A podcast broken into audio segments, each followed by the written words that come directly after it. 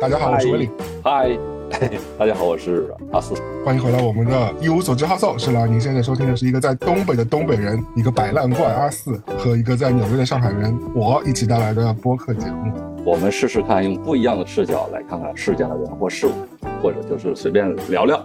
嗯，是的，你这个失踪人口又回归了。你刚刚百般推脱啊，要录个播客，真的是累死了，抓了你几个礼拜了，终于抓到你了。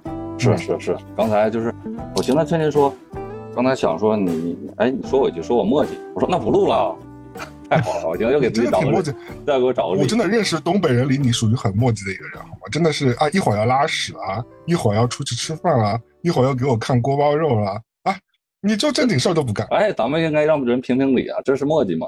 这不都是非常必要的存在吗？衣食住行嘛，是不是？这一点都不墨迹，你的这个时间规划太好。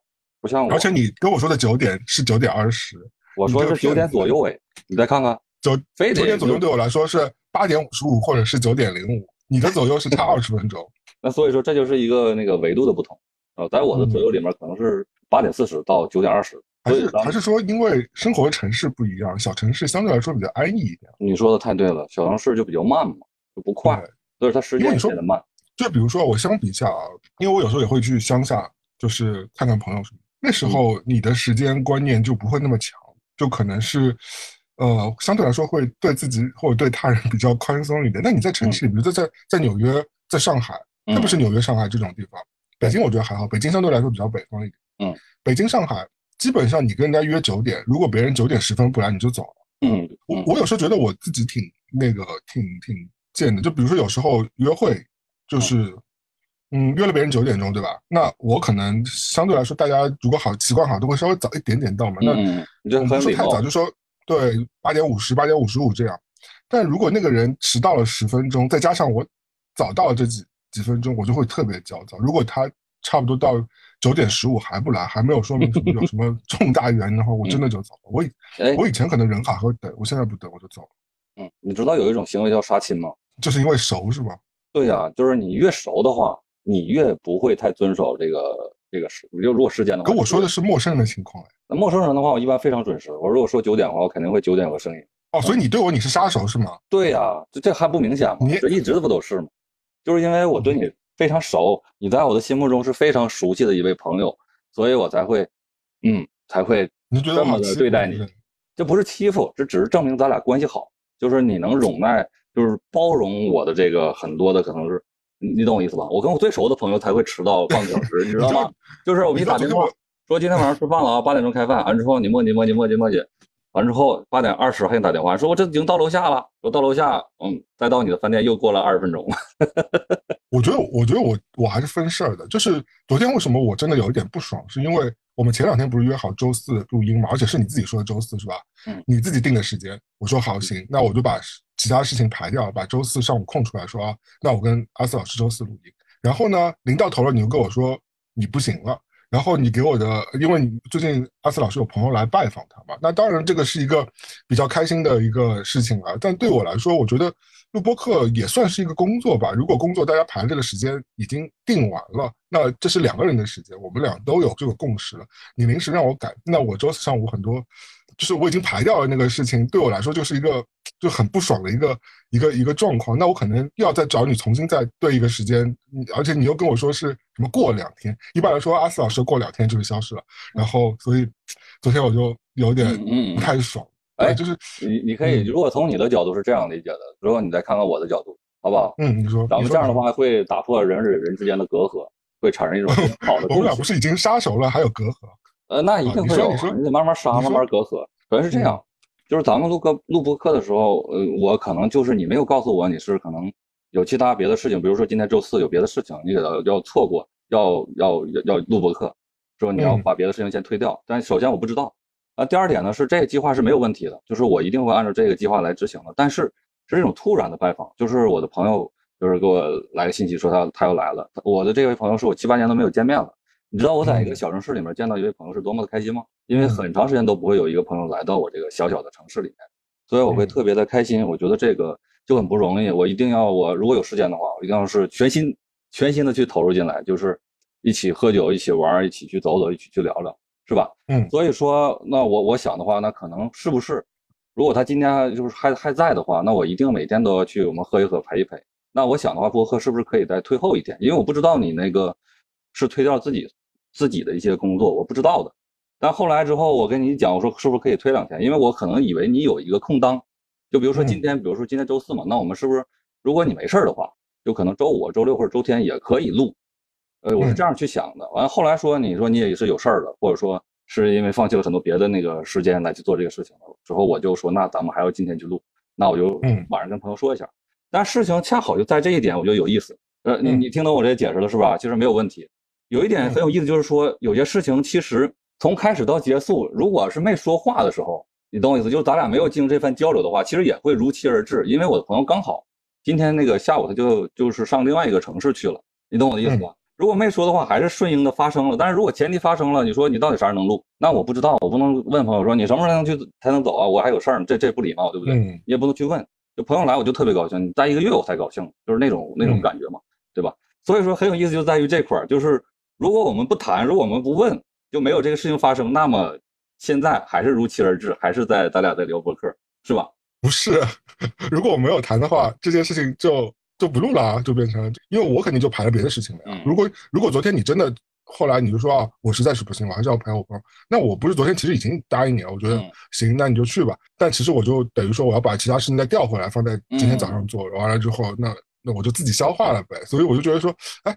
你虽然说就是你的理由是那个呃朋友这边是比较重要，当然我我可完全可以理解的，站在那个就是友情角度上，我觉得这是没问题。但对我来说，你就会你造成我的困扰啊，我就要挪来挪去啊，我就要把这个时间换来换去啊。那对，就是你说时间可以空出来，当然可以空出来，就是但是但是说还是有一点不爽，我很理解。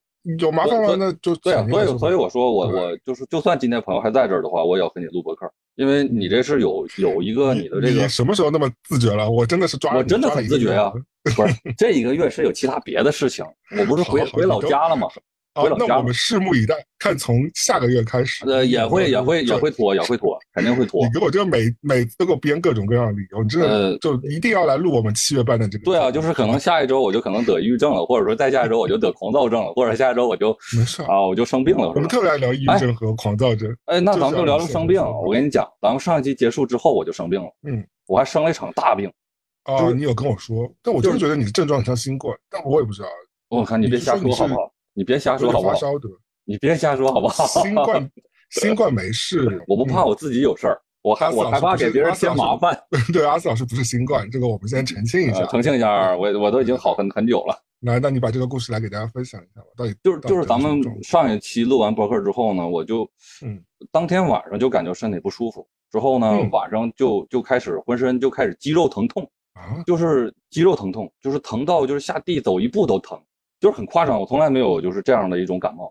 就是肌肉特别疼，走一步就疼。之后呢，就是浑身在出汗，就是特别是夜里，就是不停的在出汗，就特别特别的难受。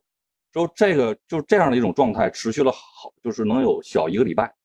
之后吃了很多种药，它就是不好用。之后后来这个症状好多之后，就是这个肌肉可能不算太疼了。之后呢，就开始咳嗽，就是而且是特别是一睡觉就咳嗽，就是让你睡不了觉。一到就是咳嗽到一一般都会到四点钟，就是你坐立不安。就是你躺着就会咳嗽，稍微躺就是那个就是坐起一点可能会好一点，那就睡不着，所以说就是非常折磨。就是那段时间我就在想，就想我就想，嗯，这真是如果一个人生病的话，绝对会被打败。就当时我就在想，嗯，还是有一个好身体会特别重要，呃，是那么想的。对，人感觉只有在生重病的时候才想说，哎呦，我平时真的舒服的时候是有多开心的。我说应该多点运动，或者多一点就是健康的饮食啊。你先，你先告诉我，你这个到底是啥病？最后就是感冒，去看医生吗？就去看了，就是感冒，就是一种重重的重感冒，病毒性感冒。呃，是病毒性感冒。完之后呢，当时就是这个感冒是一个很流行的一个感冒，之后有一个药，就是很很很特效药，都都卖的卖的断销，就是就这种，就这种感冒。但是对每个人呢，就是轻轻重是不一样的。对我来讲，就是怎么会？对，怎么会这次病来如山倒？哎，真的就是如山倒的感觉。呃，之后我。也不是吧，这样这种感冒我也好几年没遇到了。总之我这次遇到之后就让我特别特别难受，我就在想，我如果是好的话，我一定要要就是保护好身体啊，是或或者是怎么样？嗯，但是我发现，嗯，这根本没有任何作用。好了之后，这个事情其实就忘了，人绝对人绝对会忘了，人绝对会忘了疼痛。嗯，可能记性不够大，这个教训还不够严格。对，所以要说到这儿的话，我其实特别想问姚老师一个问题。你说，当我当我生这个病的时候，我觉得我完全不能自理，你懂我意思吧？就是我一个人的话，肯定是不能搞定这些事情。但是咱们知道姚老师现在是一个人啊，那平时你会不会为这个生病而提前感到忧虑啊？嗯，我有的。我其实最忧虑的是，就在在在这，我不一直说了吗？我节目里说过很多次，我一直忧虑的是在家里滑倒，然后可能摔折了，然后 没人来救我这件事，这是我最担心的。其他我其实还好，因为生病的情况，像这种真的要死要活的。大发烧或者是爬不起来的，我最近的感悟只有有一次打完了第二针的疫苗，那个新冠的疫苗的时候，好像有一点蛮严重的反应，但也就是一天，你就基本上在床上躺天躺一天，昏昏沉沉一天，喝很多水就行了，也没到那种就是说哦，我觉得我真的不行，我要去啊医院里挂盐水啊那种时候，我以前好像在北京的时候有。有或者上海时候也生过，但不是没到这种。我最担心的其实还是意外这种事情。那关键你现在在纽约也待了好多年了，就是一次重重型重一点的，就是是无论是感冒也好，或者是其他方面的疾病都有啊有啊，我是有我我有我有严重到去急诊的，去叫救护车去急诊。那那那时候是不是一个人住，所以就还好，就有还是有人会看一看。但后来。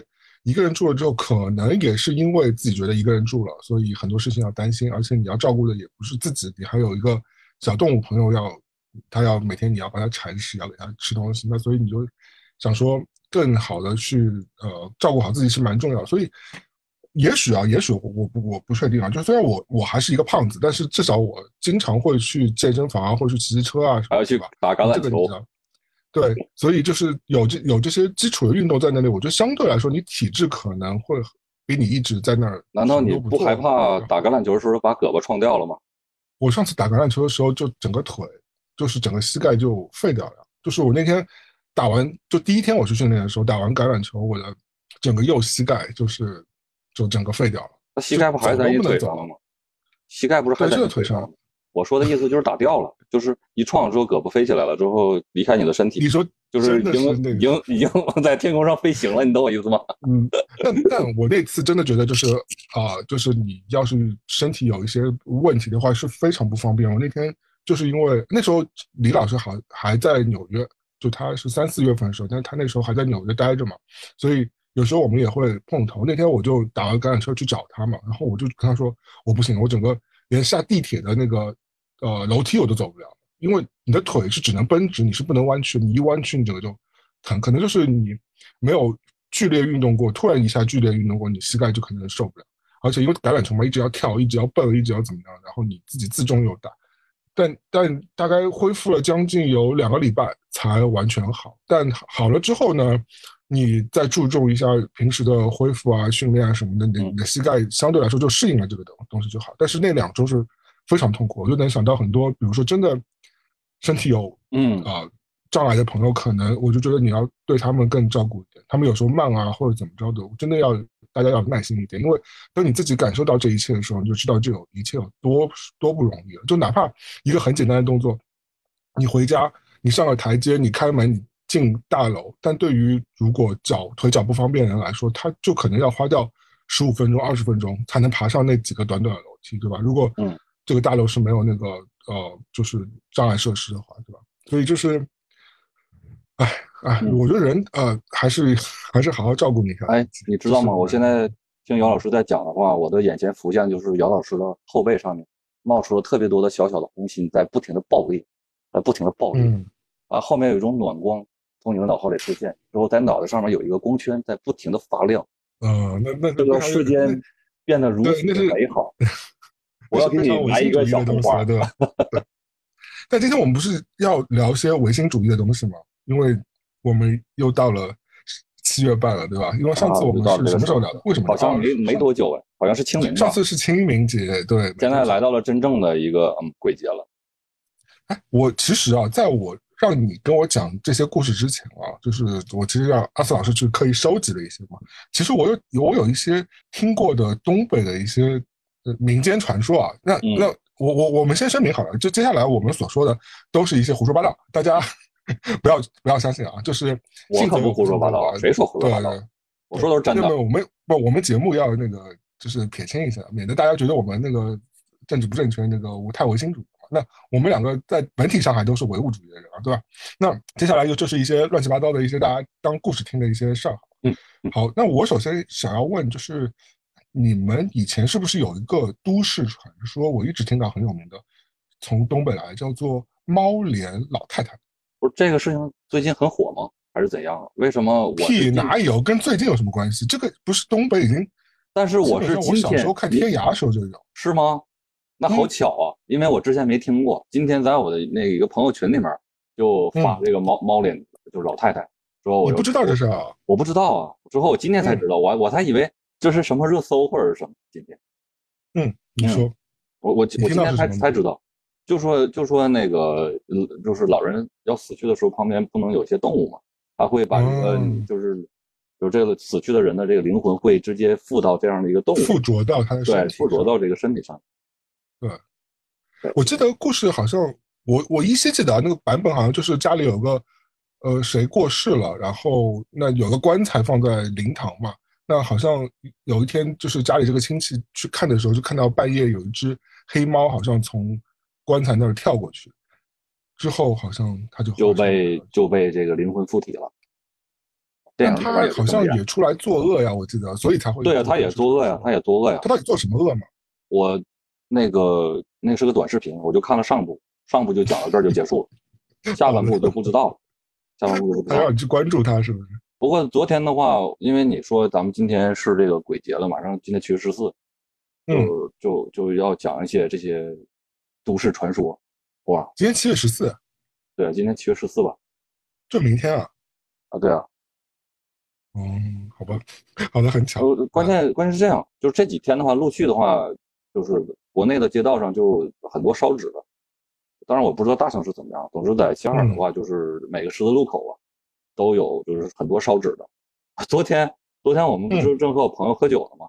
之后就是没等喝没等开始喝呢，之后那个我老婆的那个手机落在工作室了，她想让我帮忙去取一下。那我想赶快去取，别酒驾是不是？先去取，回来再喝。之后我就骑着摩托车就去工作室了。当我把手机拿回来之后呢，我从工作室出来的时候。就是那那条马路的话不太宽，就是两边的烧纸都已经烧到了路路上面，你懂我意思吗？就是大概排了能有八份每一面都有八份之后两边燃起了这个熊熊的火焰，之后呢都是这个这整个街道就都是这种就是灰，就是那个那个灰，我就骑着摩托车从这儿穿过，是画个圈。我记得小时候我看到是就是上海的，我我不知道东北什么习惯，上海就是他们用粉笔画个圈，然后在那个圈里上，他不是用粉笔。他只是用这个棍子或者什么，就是形式的画一个圈，因为你在水泥地上你也画不出来，它就是形式就画一下就可以。当然，如果能画出来也可以，就都可以画个圈儿因为这个相当于你这个钱就是别烧给别人去，这个圈儿里面就代表是烧给可能我们家亲戚的谁谁谁哪个亲戚，我们家姥爷和我们家爷爷。对，但是我就没说完呢，我就从那儿骑摩托车过去，你知道有什么样一种感觉吗？我就感觉我自己像恶灵骑士。我就是就是说，尼古拉斯凯奇，你真的是恶梗。我 真的，你知道吗？我我不是故意来个梗，是因为真的是这种感觉，就是两边的火焰离着我特别近，都能就是都能感觉到火的炙热。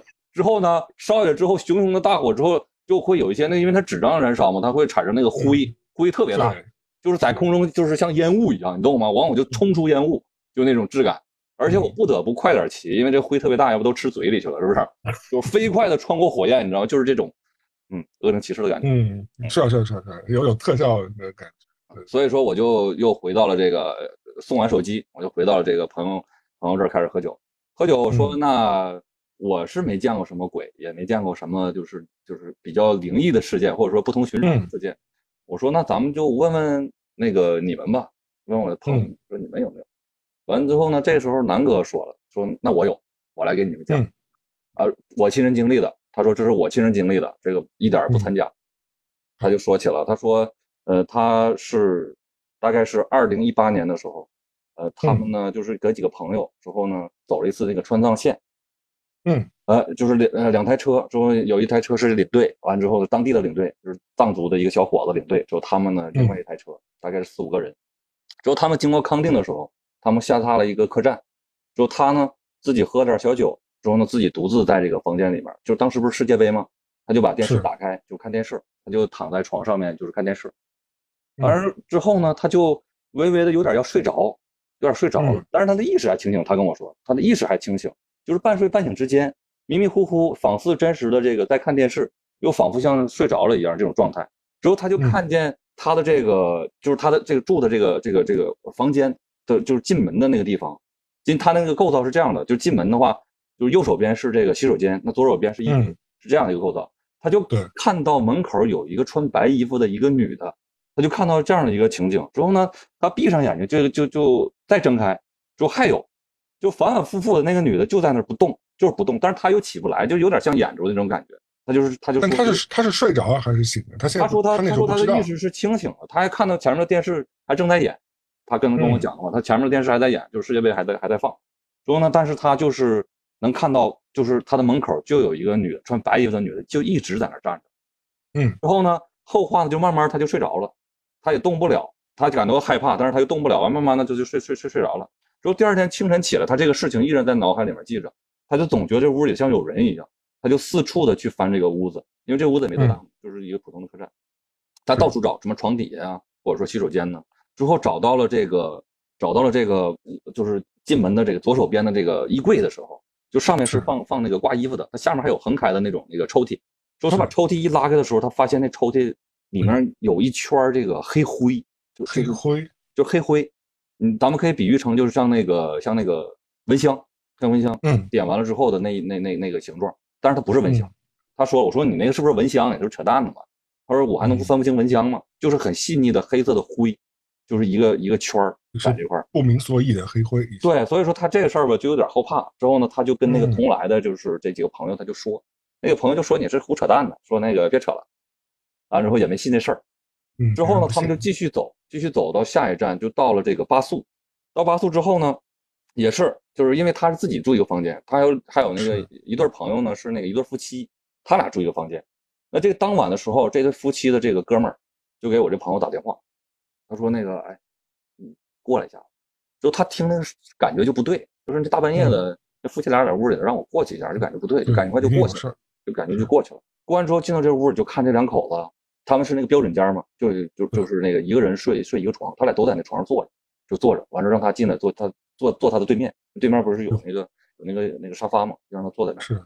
他说：“你你听听这屋有没有什么声音？”完了，我的朋友说：“没有什么声音呢，没有什么声音。”完了说：“你把灯关了。”完了，朋友上去把灯关了。关之后就过了能有一分多钟，嗯，我那朋友突然间就就那个听到那个他说就听到耳边有人就是叹气的声音，哎，就这样。真的假的？真的。完之后他说就是一分多钟就听到这声音了，他说赶快就把灯打开了。完这个声音就没有。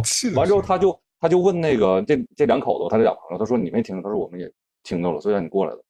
他说：“这是不是就是那个幻觉呀，或者怎么着的？”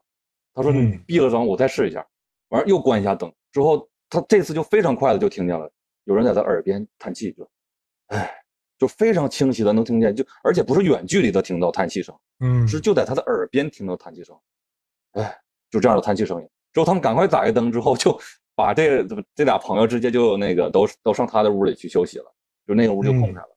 然后后来他早上的时候，就是他他那个藏族的领队就看到他看到藏族领队在那下面和那老板说话，说那意思我带来人你怎么让他住这房间，就说了一句。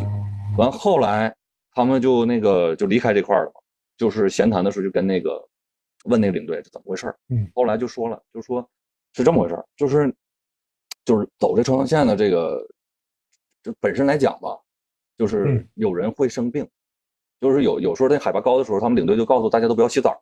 因为很害怕他们感冒，或者是有一些有一些急急症什么不适应嘛。所以说他说了，他说你们当时住那房间之前死过人。嗯嗯，反正就这么就就就这样的事儿。嗯，具体也没解释，具体也没解释，他就说死过死过人，而且吧，他们那块那个就是那个超度善人也超度，恶人他也会超度，他可能就是一些孤魂野鬼什么的，或者说在就是有这个阴气啊或者怎么样在这儿。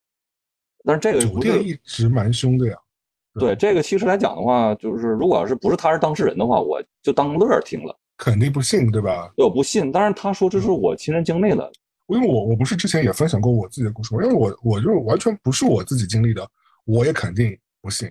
但我如果自己碰到的事儿，我没办法，我没办法铁齿。就是对对对，因为之前我听你说过啊，你说你那个有点那个睡觉的时候那个魂出去了嘛，是不是？对对对对对对对，这个事儿这个挺明显。这个他当时也给我讲了另外一个一个他经历过的事儿，当然不是他经历，是他的学生，他的学生，他的学生当时有一个那个学生就跟他讲，他说我嘛睡觉总爱被演着，而且我一演着我自己都知道，就他的一个学生说被演着他就知道，完了之后他说有一天的中午，什么叫未演着？被演演到就是梦魇演到，就是我们就等于说是我们说鬼压床，哎，就是那意思，东北会说叫演演到就梦魇的那个梦魇的就演着了，演着就是是。就是这个人，就是躺着的时候呢，就是他意识突然清醒，但是他动不了。对对，就是那种一个状态。就压床了嘛？压床了，但是他会看到一些东西。如果单独压床就是压床了。这个我也那就是跟我当时情况很很像，对吧？对，但是他看到是什么呢？他看到是，他不是住在他的这个学生，就是睡在自己的那个床上，自己卧室的一个床上。我说门开着，是。之后呢，就从门外走进来一个陌生人。之后呢，就在就像他就像那陌生人来到自己家一样，就在这客厅里面来回。转悠，完转了一会儿之后，就从那个门进到了这个屋里头，就进到了他的床前，说并且坐在了他的身上，之后呢，就顺势的就躺下了，就躺在了他的身体里，懂我意思吗？就是。入他身了。对，他说就是这样一种感觉，就是这人在那转转两圈之后就走进来了，走进来就坐在他自己的位置上面，并且呢很快就躺下了，之后就跟他的身体是保持重合的，就直接躺在他的身上面了。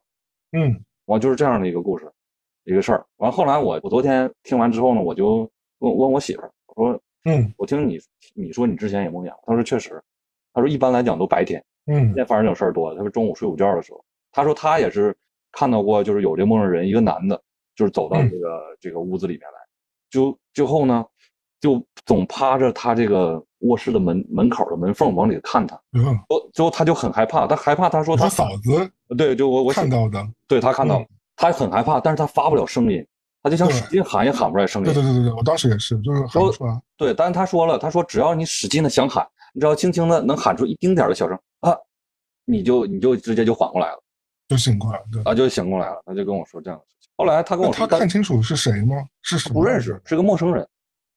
那是个男的，他知道。对，是个男的，他知道。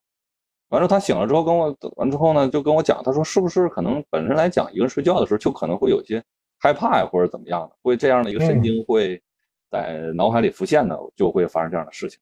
但是我也想，我想你说梦，你说被演到，或者说就是被这个鬼压床了，你看到了东西，为什么都是人呢？怎么就不能看到什么机器猫啊，什么 哆啦 A 梦、大熊野比啊？我看到加勒 Kitty 啊。我不是当时跟你说，我看到不是，我看到是一个，我怎么讲灵体吧，就是一团荧光绿色的东西。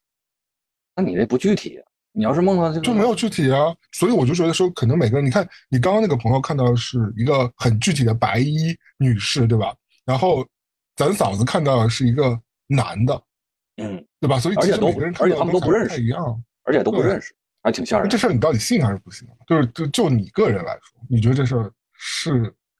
是我们瞎说，这 指定我我觉得这个肯定不是瞎说的。如果瞎说能说的这么具体的话，那编故事也编得太厉害。而且这都是当事人跟我讲的呀，我没法说你是不是胡扯淡的吧？那不可能编的这么这么这么圆润，而且自己把自己吓得够呛，对吧？即使是一个梦的话，也这么似似似真的一个梦的一样的感觉，都是你没法就说这是假的，只不过是你没有遇到过，是对吧？这也可能。可是你，可是你从小到大为什么会那么刚正不阿？从来。不信鬼邪这一切，别扯了，我胆儿最小了。我昨天听他们讲完之后，我我晚上十二点钟、十二点多钟回来之后，我那小区那个门口就就停了两个那个，就是你知道吧，就小孩玩那种能摇摇晃晃那种什么什么那个喜喜羊羊、灰太狼那种那种可以坐的小摇车。嗯，之后那有那两个大硕大的眼珠子，你知道吗？我就特我就看着他们，我就特别害怕，它突然间亮，瘆得慌。嗯，我就我就身上就不由自主的又刮起了冷风，你知道现在。这个东北现在已经秋天了嘛，就晚上会很。哎呀，太羡慕了。嗯，那说起这秋天的事儿还有意思，因为这个夏天的话，我的工作室二楼特别的热，就是像这个蒸包子蒸笼一样。我没安空调啊，因为东北很有意思，就是它热吧，就会热一段时间，很短的一段时间，一阵子。嗯，对，就这阵子，如果有人能忍过去，他就觉得安空调没有没有必要，你知道吗？是。完，有些忍不住的，就赶赶紧趁着最热的时候就赶快去买空调。这导致了最热的时候，我突然间痛下决定，我说一定要给工作室安一个空调，这样的话我就可以在楼上工作了，不用在楼下。对啊，啊，完之后呢，我就去这个商场去去看空调，说发现这个卖这个家电的这个商场一共是五层楼，最后每一层楼都没什么人，就到了空调的这三家之后，这个这个服务服务员都是这个戴着这个耳麦的，戴着那个这个戴着那个那个那个话筒的在介绍，全部都是人。最后一问说那个空调安不上，得得等，得等到嗯天之后吧。总之来讲，就是安装工人太紧紧紧俏，都在忙着安空调呢，也安不上。后来心想算了，就甭安了。后来终于等到了立秋这一天，我终于安上了空调。立秋不是最近就就就上礼拜吧，好像。对啊，是不是立秋的当天安上了空调？我想立秋不是还有秋老虎的吗？至少热一点，让我感受一下秋这个空调的。凉快的感觉嘛，物有所值的感觉，对吧？想要，嗯，之后这个，嗯，至今还没感受过，确实很凉快，就这个也是个很恐怖的故事，不是吓人的恐怖，是那个不爽的恐怖。对，有的时候就，我讲到就是，其实我想，我一直想到，就是为什么我一开始问你猫脸老太太，他他好像他应该这个不算鬼吧，对吧？这可能算一个怪之类的东西，对吧？就是如果以老太太这种呃猫脸这种来说，就是动物成精的这种东西。我记得以前上海有个传说非常有名，叫做红衣老太婆。这怎么都是老太婆？老太太惹谁了？我也不知道为什么都是老太婆。这个故事呢，其实我们有阵在我小学的时候是非常非常盛行的，就是我小学应该是九十年代初，对，可能是吧。呃，那是非常盛行的，就九零年左右。讲的就是说，我们市里有一个什么研究所，好像出了什么状况，然后导致有人就是变异了，变成了要吸血的，对，要吸血的一个一个生物之类的。然后他就会，啊，他不叫红衣老太婆，他叫吸血老太婆，他就会去找那些年纪小的小同学，就是男生女生都有，然后只要他们是穿红衣服的，他他就会把他抓住，然后把他血吸干。然后在上海已经发生了好几这样的案件，因为当时其实没有什么互联网嘛，对吧？大家都在靠报纸啊或街头口口相传，对吧？也不是每家每户都买报纸，那时候电视台也不是，就九十年代初嘛。那所以这件事儿啊，就是真的是轰动全城。我记得报纸还报道过，还辟谣了，但是。当时就反正我们我们因为都是小学生嘛，我们当时听到这个事情，小学生听到吓死了，就是想说有个老太婆会把你抓到厕所里，然后把你吸干，公共厕所里，然后就是说在市里已经发生好发现了好几具这样的尸体，所以当时就是这件事情，我相信啊，跟我差不多年纪的八零后左右的上海，哎，我听完你这故事之后，我突然间茅塞顿开，怎么了？刚才我还挺害怕的，直起鸡皮疙瘩，我现在突然间顿开。我发现一个共性哎，上海的是个老太婆抓一个小孩儿，之后刚才这个猫脸老老太太她抓的也是小孩儿，她的后话我记得她还是抓小孩儿，这是不是像那个我小时候我奶跟我讲的，说别瞎走啊，让人给拍了，什么黄鼠狼给拍了，这不会是哪个老人讲给小孩儿吓唬小孩儿别乱跑的这一个故事吧？后来越传越大了，之后就变成真的说。有点像，对吧？有点像那种老人拿出来骗小孩，让让小孩乖一点这种故事。但是一般来说，老人不太会说，不太会用那么恐怖的故事来吓小孩。那就是一般就是警察说把你抓走了什么之类的。这就是不太会说，就是得有人编呢。你看我就善于编呢，我有可能就给他添油加醋一下，之后就给他编出了什么红衣老太太，对，搞什么猫脸老老老老太太什么。有可能，对对对，你这你是狗脸老爷爷，但是你没看出？我跟你说，我听过小时候我奶跟我讲的也是老太太，她从来没讲老爷爷怎么抓你。我觉得老爷可能你恐怖，你知道吗？你们家你们家老人没跟你讲过大仙之类的事儿吗？大仙儿，因为以前天涯关于东北啊，只要东北的故事一出来，基本上都都是跟黄鼠狼、黄皮子是有对黄皮子。然后因为东北基本上人杰地灵嘛，这个地方，所以而且生态环境比较好嘛。所以基本上都是动物成精的故事啊，所以黄皮子成精啊，狐狸成精啊，还有什么？就是说被黄鼠狼容易容易迷了，容易为什么为什么只有黄鼠狼要 要被说这个事儿？对啊，而且还有狐仙，就狐仙嘛，不就是是吧？对对对对，那你说说我你小时候听过的，我我我这个我真没听说，我就听说过它会放出一种气味来，我就把人迷倒，呃，之后就是这样。当然，我觉得黄鼠狼不就是放狗屁吗？不是放臭屁吗？不是一种自卫的一种一种方式吗？因为我小的时候就就那个就招招过这个东西，我还留过小辫子呢。我那个头发后面会有一绺这个流出来的小小长寿辫那种东西。那不是为了好看吗？小小孩绝对不是为了好看，都有，绝对不是，就那么一根儿，就那么一根儿，就是说一根小小的辫子，就是想要孩子能活得可能好一点、久一点吧。当时我小的时候就半夜就总哭嘛，嗯，就是那个就找过跳大神的跳，就是还找过跳大神的，找过呀，找过，而且跳完之后你还记得这是我这我肯定记不住啊，我是当时很小啊，我哪能记得住？就跟我妈跟我讲，因为现在我儿子也那样。因为就说那个，因为你这大侄子不就是晚上睡觉的时候总总哭总闹嘛？完了之后呢？那小孩晚上睡觉都会哭啊。他不正常的哭，就是他就是就是啊，就闭着眼睛啊，就就就就就哭的，就吵吵的哭。就是而且他就是就完全是闭着眼睛，就是胡胡乱的，就是那个挥拳那会儿就哭啊，就是不停歇的在哭。这个我觉得我们先把前提跟听众朋友分享，不然他们可能没有概念。因为四老师的。小朋友就是我们大侄子，大概三三三岁半啊，反正也是一个就是基本上都能正常交流的一个年纪了，都是容易被这个吸血老太太和猫脸老太太能看上的人，还没到年龄，因为他们不都说了嘛，小孩的话那个不能那个不能晚上就是出去，那就比如说就是这两天吧，老人绝对告诉了，就是晚上不能让孩子出去，就得在家待着，不让出去。哎，你妈还特别嘱咐过？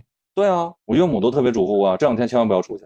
因为原来就有这种事情发生，还给孩子扣一块红布呢。就是如果实在要出去的话，扣块布，红色的。那深更半夜，小孩也不会出去。就是你，你不是，比如说你，比如说出去带着孩子，可能去哪儿什么的，上去商场了，玩晚了，对吧？天黑了，对吧？就不要尽量不要这么发生。而且确实这东西吧很有意思。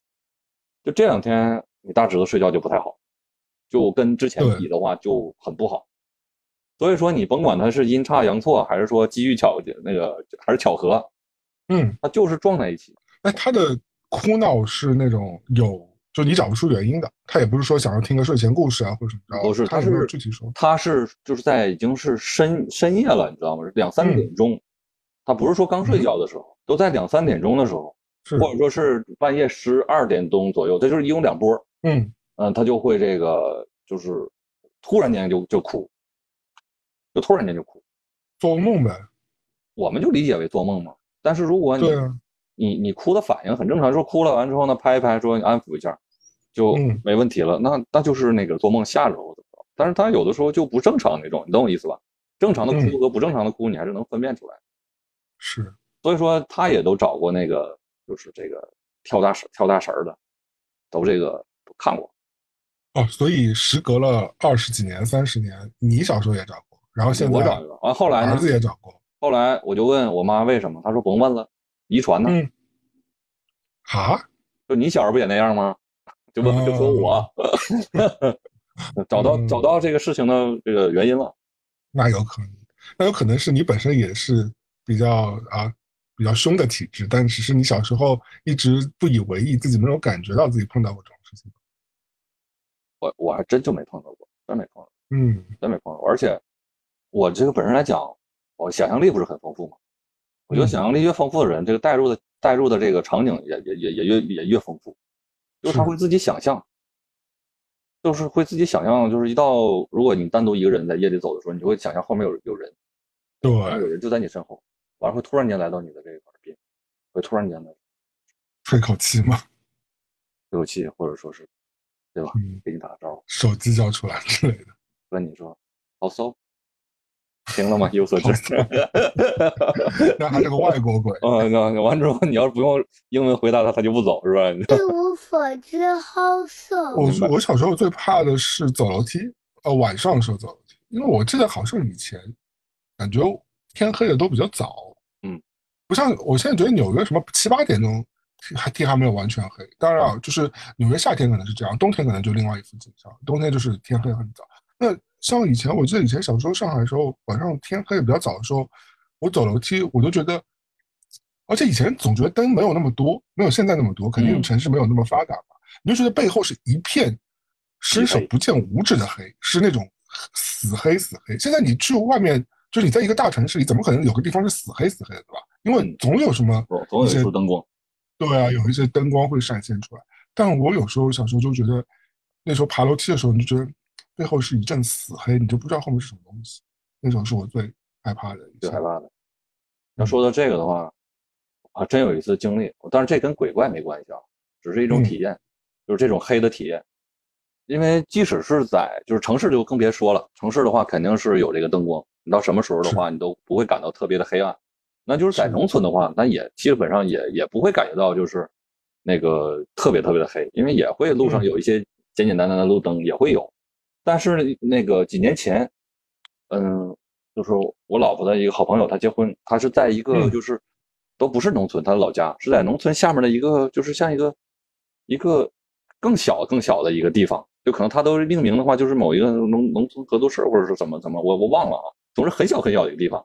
就是我们去参加他的婚礼，就真的是晚上天黑了之后，那天呢就是可能月光也也没什么月光，之后我们就出来的时候，就如果不拿手电筒的话，就真的什么都看不见，也没什么星星，可能天就是阴嘛，也没星星，也没什么星星，天阴，就出来真的什么都看不见，就这是我唯一一次就是在真实的情况下，就会看不到，因为咱们平时的话，如果你有月亮的话，它不是也会能看到一些东西，对吧？对，就是那一天，那一天可能也阴天，就是。出来的话什么都看不到，就那个感觉就很神奇，就什么都看不到。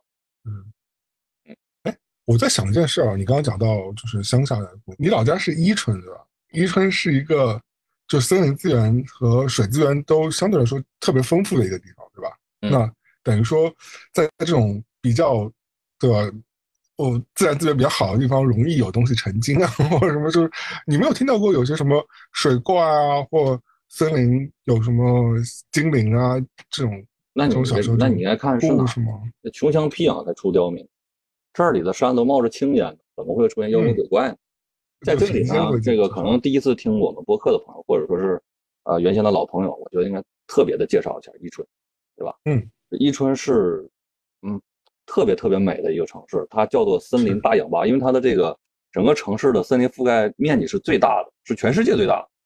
全世界最大的，因为你如果真正的到了伊春的话，你到了这个南山上面有一个这个这个这个兴安塔，之后你可以上去，可以俯瞰这个整个城市，你会发现这城市很小，之后呢被一被一大片的小安小兴安岭的森林所包围着，就是他们就说你有很多外地人来到伊春，就说我们可能会醉氧，就这是一个产生氧气的地方，就会醉氧，就很氧含量非常高，就是特别特别舒服的一个地方，就是我的老家，特别特别舒服，欢迎大家待着。那就是这样，因为年轻人都走了，光有环境其实没有用啊，对吧？它经济不是那么的好，而且就是我们我们当然是一个旅游的一个城市了，但是它的季节很有季节性，就如果你到了冬天的话，它就对吧，就就没有什么好看的东西了。只有这几个月是最好的时候，有很多很多外地人的话都会来到这个伊春，如果还有很多外地人在这儿买了这个房子，可能就是这个时候过来来住，待上这么一个两个月的，很美丽的一个地方啊！我现在呢诚邀这个姚老师。什么时候有时我肯定会去啊！来伊春来玩啊！嗯，陪你一起醉个氧，一定要。来，在广告广告时间结束了。我给你分享一个最鬼故事的吧。你确定吗？要吓人？真正的鬼故事。嗯，这不叫吓人，这叫做伤及你的幼小的心灵。我不是这个，这放假我不是回家了吗？我不就回宜春了吗？我我我爸妈都在宜春嘛，我就回回回宜春了，带着孩子，带着老婆一起回的伊春。是这样。这个，因为那个，就是我爸的这个这个这个那个公司，他是自己后面有片地，然后他会他会那个种地，种地之后呢，会有很多的这个蔬菜，会那个会有很多蔬菜嘛，之后呢就会结出了很多蔬菜，之后我我妈就会去摘一些菜回来，就我妈这个人呢，之后如果你这菜，因为她两个人不会吃太多东西，之后有很多菜就会剩下，之后她就会放到冰箱冷藏或者冷冻或者抄手冷冻，就会放。积攒很多的这个这个这个蔬菜，而且是冷冻蔬菜，你懂我意思吧？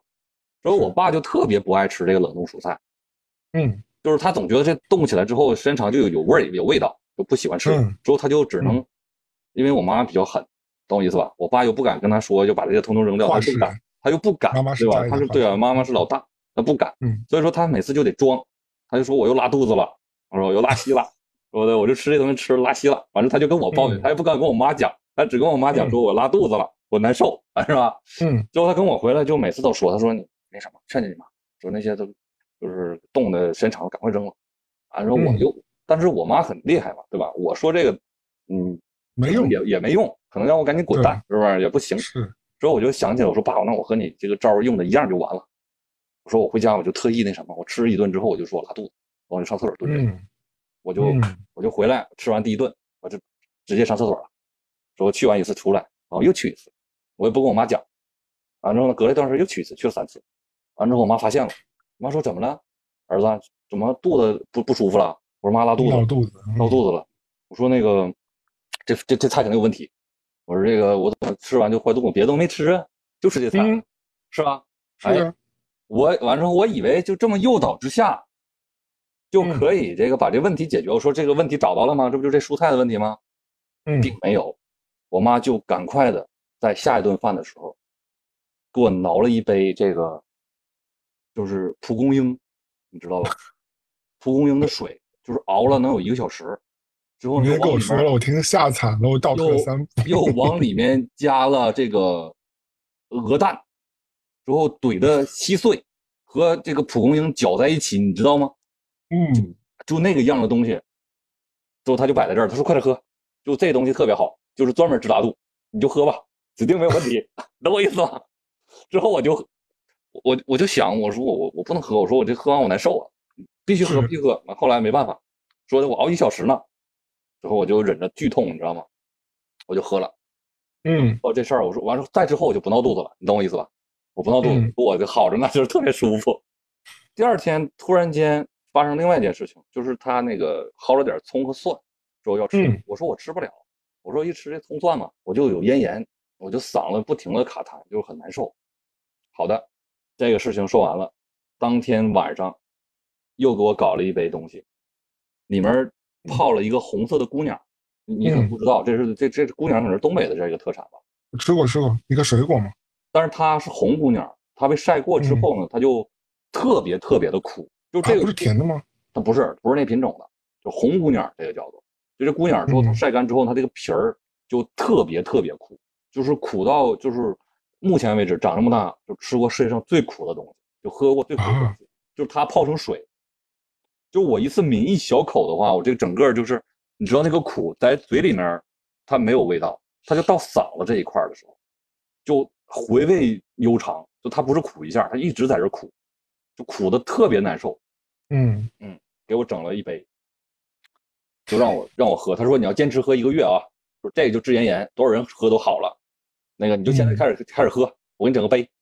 我每天都我我一出门，他自己就给我放包里了，就拿着说喝快喝快喝快喝，这就能喝两天。这个要不该坏了，快点喝，监督喝。说后来，嗯，我现在手上拿着呢，因为他又给我我回到家给我拿了一串，恐怖吗？这这到底有？科学依据吗？还是说就是妈妈的爱？有科学依据，因为现在我喝着，嗯，还挺舒服。我后来又想了，我说什么？意大利人喝什么 S 什么 Espresso 什么？这苦咖啡有有什么可喝的？全都改成姑娘水，这苦的比那都带劲呢，多悠长啊，是不是？纯天然。咖啡不只是苦啊，它还有香啊，它还有提神啊。当然，我喝那个浓缩那种，它 Espresso 的话就是很苦啊，没喝出什么别的味道啊。喝这喝这个姑娘水的感觉差不多，这个姑娘水比那还苦。哎，你在意大利也待过，那意大利的妖魔鬼怪也没上你身啊？一个外地人是不是？我一个外地人，当地人欺负外地人，他好意思吗？但意大利的妖魔鬼怪跟国内的，你就你就现在就想吧，你就想，中国人遇到的鬼怪哪有说黄头发的，是不是？哪有说穿着蝙蝠蝙蝠蝙蝠蝙蝠袖的，是不是？不是，他们那个黄，他们那个恶魔都是那种像。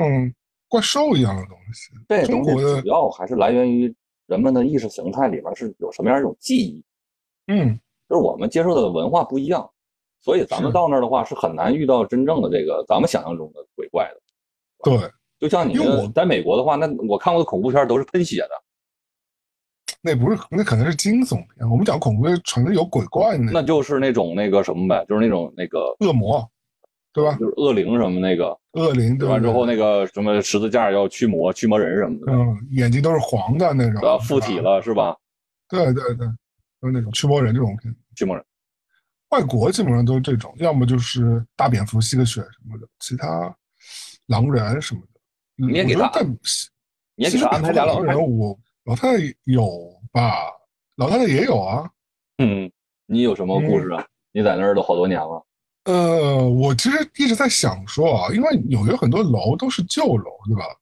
那就像我之前在清明时候分享过，我之前就第一栋住的那个楼，感觉有点状况，我就在想说，那这种旧楼一百多年的这种历史，那每个房间不都得死过人？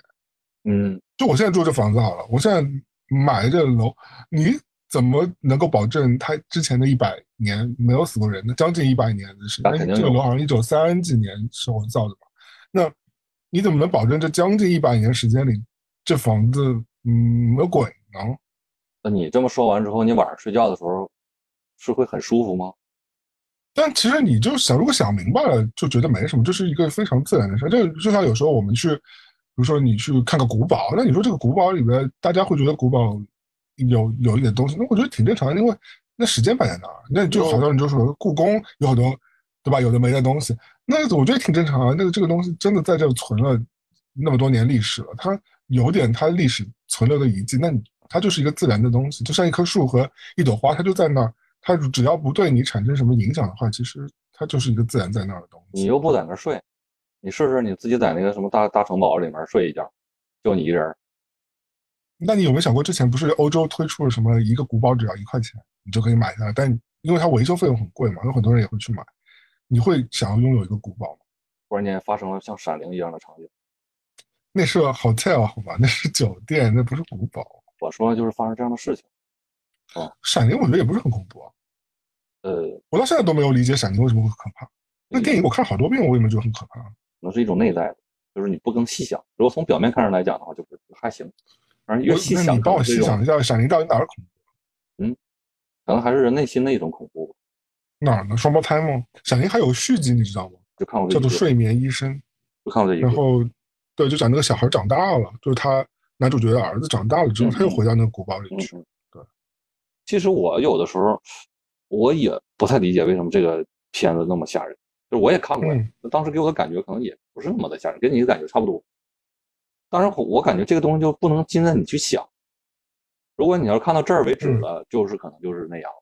但如果你要是深刻的去想这里面的事儿，那可能就会后背发凉，越想越瘆得慌。我因为我不是之前就在房间里碰到这事儿嘛，我后来就自己劝慰自己说，对，反正每个房间只要有历史，都可能会有各种各样的状况。只要不是一个凶宅，因为他如果凶宅的话，一般都是会告诉你的嘛。那只要不是凶宅，我觉得没有什么冤死什么的。我觉得，嗯，他可能就活在一个不同的维度里，确实相安无事。但凶宅这事儿确实有，我觉得这凶宅这事儿确实有，就确实有。你说凶凶宅肯定有啊？那你要说你这个确实有，指是什么呢？是指确实有问题，还是怎么着？就确实他就是会发生一些离奇的事情，就是说住在这儿的人就就会会遇到一些问题，有问题。像我我我我我妈的那个，她家住的那楼的前楼。她说：“原来的话就可能是是个医院啊，是什么来？我也忘了，记不清了。之后呢，就真的有人从那个楼上跳楼，那你就这东西就奇怪，对吧？而且，那这时候，哎，我又想起来，我那朋友给我讲另外一个事情，就是说，就是说那个他也是他的一个学生，他的学生那个他的弟弟，他的亲弟弟，就是被那个当地的那个，他们他是一个村嘛，他的那个一个村里面一个这个就相当于神婆呗，就跟这个孩子这个。”爸妈说了一下，说你今天，你这小儿子，就是千万别出去，就千万不要出去。之后呢，这小儿子就在家里一天都相安无事，在家里。就到了晚上，之后他这几个哥们儿就给他打电话说出来玩。之后呢，他这小孩就偷偷的跑出来了，就骑着这个他爸的一个电动车就跑出来了。就出来之后就被车撞死了。而这事儿就比较神奇，就是在于有人跟你说过这个事情之后呢。你本人来讲的话，就知道有危险，而且这村庄里面的车本身来讲就不多，他就就是这样的就被撞到了，就被撞死了。你说这东西，你说怎么去解释吧？这怎么说？太惨了。而且这东西不能骗人，因为他学生的弟弟，你说有什么可骗人的吗？对吧？就是真实的发生了嘛。后来他们就给他超度嘛，又找了一个神婆就开始超度。完之后，那神婆就告诉他：“你你家的门外有一个女的，你千万不要让她进来。”就是这样。哎，怎么会有个女的？就是还有一个女的，就是她千万不要让她进来，就让她进来一定会发生这些事情，可能就是这女的，就是让这个事情啊，让她这个她的这个小弟弟死去的，出了状况。对，所以说你有时候会发发现啊，就说人家比如说在今天告诉你不出去，本来想他朋友如果不找他的话，他就不会出去。是，但是呢，你恰好就是在这一天临末端的时候，就是有人诱惑你，让你出去。嗯。是吧？就无巧不成书的感觉，对，无巧不成书。哎，我你讲到这个，我就想到一个可能跟鬼神没什么关系，但是我觉得是也是跟就是灵异的有关系。我小时候总觉得我自己能够，呃，猜到 有一阵子啊，不是，就是有一阵子我就觉得自己能够猜到未来会发生什么事情。有一阵子，就是你你开天眼了呗。但就是后来。你久而久之，你就会觉得这个能力又不是那么可信，就是有时候你就会觉得我好像 知道这个事情会往这个事情这个方向发展，就有点像欧美人说的 deja vu，就是就是似曾相识的发生。嗯，就你在这一秒的时候，你突然觉得说，哎，这事儿我怎么觉得会那样发生？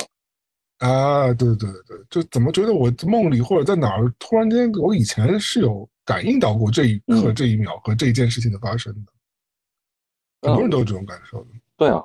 就就跟当时就是怎么说呢？就有些人就有这样的一种能力，就是你可能现在没有了，但是有些人长期就有这个能力，他就是很会就是看，所以这种人有的时候就容易被选中，就让他去这个出马去做这个事情，这就就是被选中这这事儿很很神奇。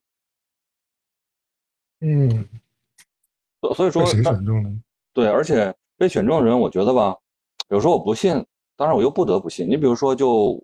我当时不是给孩子瞎起了个名嘛，后来不是说被更正了嘛？找了一位这个朋友的朋友，是一个就是算命算命的算命的师傅，是吧？是，就是隔空的用微信，就是我把这个生辰八字告诉他之后呢，他就会他就给我发了好多条，就是每一条都说什么什么怎么怎么样，你这孩子怎么怎么样，你的生辰是怎么回事之后呢，是，呃，他有什么样的问题，他什么样的性格，他就会直接全部说出来，而且说都能一一对应。我觉得如果是编的话，他有百分之五十的概率是错的嘛，对吧？就是你说他是一个疯小子，总逃的，那你突然间说错了，你说他是个安静的，那就一全盘皆输了。但是他全部都能对应上，而且他不需要那个什么查阅还是怎么样，就很快就都说出来了。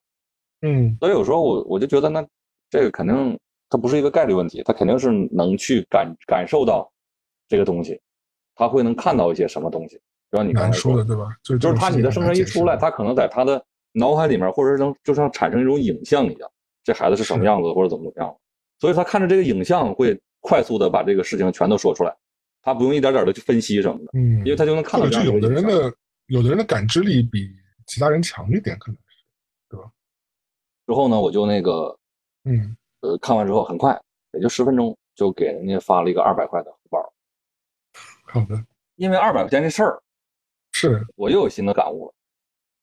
我就发现了，感悟很多，嗯，因为我问了我这朋友，他们也去看过这个事儿，就是问问名，问问这个自己什么事儿啊，婚姻呢，或者什么什么事儿啊，给的钱都是二百，嗯，完后来我一想，哎，这个微信红包也是二百，对，我发现，哎，如果谁结婚了，或者说谁葬礼了，或者怎么样，二百是个基数，二百完之后就会是五百，五百万之后可能就会一千，为什么没有三百？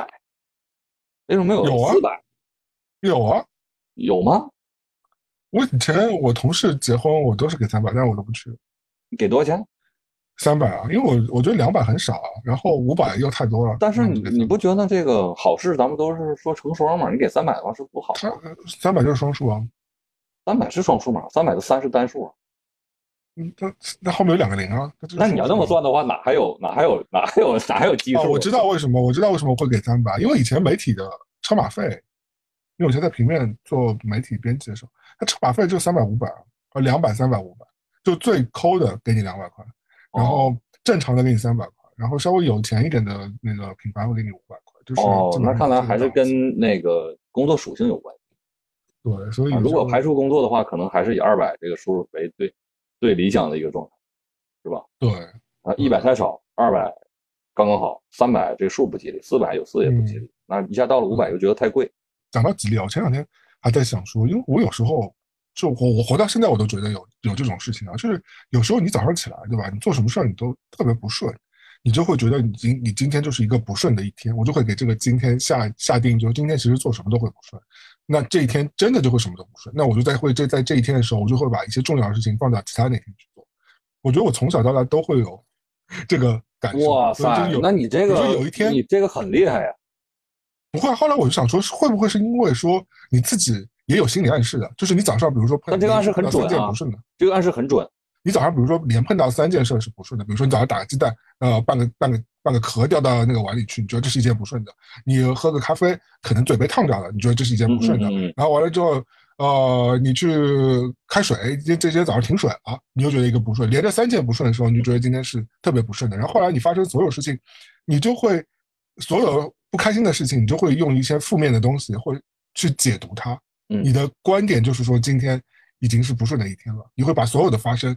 就会思考成一个比较负面的一个心态。那如果你今天今天心情很积极的话，那肯定就是另外一种想法。所以我觉得这可能是一种暗示，但我还是会信这些这个邪的。所以我一般早上如果真的发觉发觉今天是一个很不顺的一天，就像前两天我有，好像就上个礼拜四还是上礼拜五吧，我觉得我啊我那天好不顺哦，我觉得真的做什么都不顺。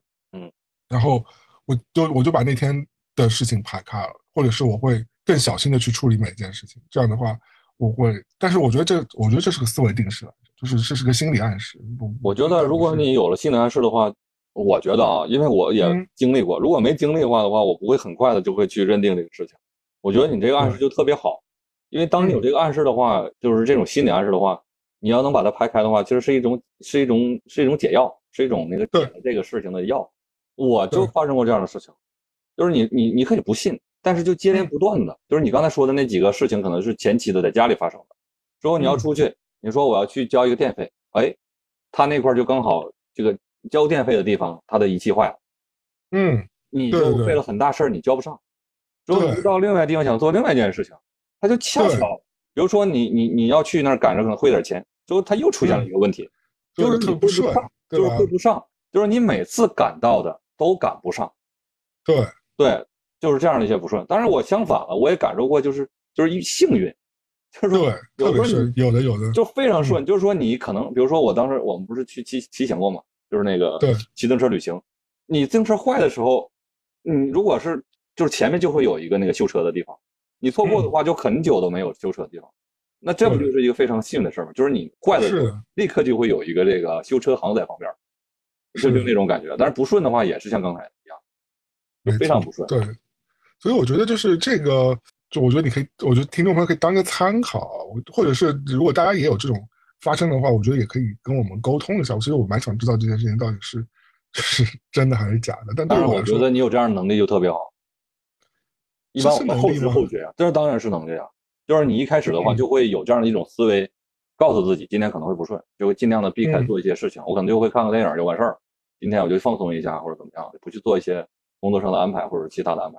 这就挺好的，嗯，我就没有这样的一种，就是未雨绸缪的感觉，只有发生了才觉得啊，今天是不顺的，都发生完了，完事儿。啊，另外就是我小时候一直会觉得人定胜天，但我觉得 过了几年之后，我就觉得很多事情，呃，倒不是说我我不相信人定胜天这件事情，我还是觉得说你要尽最大的努力。但我们以前老师真的有一句话跟我们说，就是尽人事看天命，就是你。尽最大的可能去做你能做的事情，但是很多事情最终的结果不是由你自己能够控制的，因为你能控制的东西很少嘛。所以生死由命，富贵在天。对，就是其实也有这方面的感悟。我觉得古人其实还是蛮厉害的。这个不是完全说把你自己的人的命运交给天地来控制，你还是有你自己要去努力的地方。你不是说天上就马上就一定会砸个十个亿到你头上，对吧？你就可以一劳永逸，不呃不愁吃穿了。你还是要去做一些努力，至少你要出门去买个彩票吧，你才能中奖，对吧？那就是，但是他古人，我觉得在教导我们呢，还是说要看开很多事情，就不要太去纠结，也不要太在意，就是不要太在意别人，也不要太在意自己。这个时候，嘉宾不来录播客就不来呗，对吧？就是 一直拒绝我。我我送你个礼物啊！我今天刚到了一本新书，哎，叫做古村俊太郎的这个一本书，一本诗集。这里面有首诗，我觉得也刚刚好说在刚才咱们聊的事情。这首诗的名字叫做《彩虹》，是这样的：我闭上眼睛，可仍听得见雨声；我堵上耳朵，可仍闻得到花香；我屏住呼吸，可时间还在流逝；我一动不动，可地球还在旋转。就算我不在，也有另一个孩子玩耍；就算我不在，也一定有彩虹架在天空。嗯。嗯，就是不要把自己放得太重这个位置。啊，今天我就这本诗集刚到嘛，之后，呃，我带着我的那个朋友去，到了一个买了点早餐，到了一个特别远的一个郊区的一个草甸子上面去吃早餐，我就拿了这本诗集，就读了几首，感觉很好。武川俊太郎，一位日本日本的宇宙诗人，很有意思，他的诗我都特别喜欢，去买。呃，你都不用买了，我给你已经带了一本，我可以让古川俊太郎给你签个名。他还在世吗？还在啊，老爷子了，是吧？我跟他打个招呼，之后那个，你想要上面写什么文字吗？不是开玩笑的，大哥，这真的假的？我骗你干什么？我现在给他打个电话吗？呃，不要，你冷静一点。你你你想写什么寄语什么吗？突围力不用不用。古川古川健太郎，愿你有一个美丽的一天。还有我 那读一下作品就好了。没有关系，我跟你讲，我跟我儿子都说了，我说你那个弹吉他去啊，四岁的时候，到时候爸爸认识那 AC/DC，还认识那个什么滚石乐队，是不是？还有什么杠 S Rose 什么的？我说你你好好读，到时候这些都是爸爸的哥们儿，到时候给你寄 CD，上面带签名的，说还有一些寄语。你们等着吧，这今天最恐怖的故事就在这里。我聊天的人是个精神病，这是今天最恐怖的一件事情了。恐怖，所以他说的都不能信。好的，最近最近还有新的展览计划，对吧？我们回头专门找找一期来好好聊一聊。我们接下来要会在一个很美丽的城市做给阿斯老师做一个小小的展览，跟鬼怪没关系，跟朋友有关系。嗯，好的。那今天就到这里吧，又不知不觉说了好多真实的故事，真实吗？好的，如果大家喜欢我们节目，记得关注我们，或者希望听到我们乱聊很好奇分享的故事，解决什么问题都请随时随地的留言给我。差评读的太快，没错，记得关注我们的生活。今天就是，我是阿四，我是威利，我们是一无所知好走，下期再见，拜拜，拜拜。等会儿，七月半快乐，等会儿，嗯。别给我给我播一些什么鬼东西啊！我挂掉。你很疯。好了，不行，忍不住了，忍不住了。然后呢？什么东西啊？没有录上，没有录上，没有录上。我什么都没听见，我什么都没听见。没有录上，这个事情才是最恐怖的。好。那个，那个。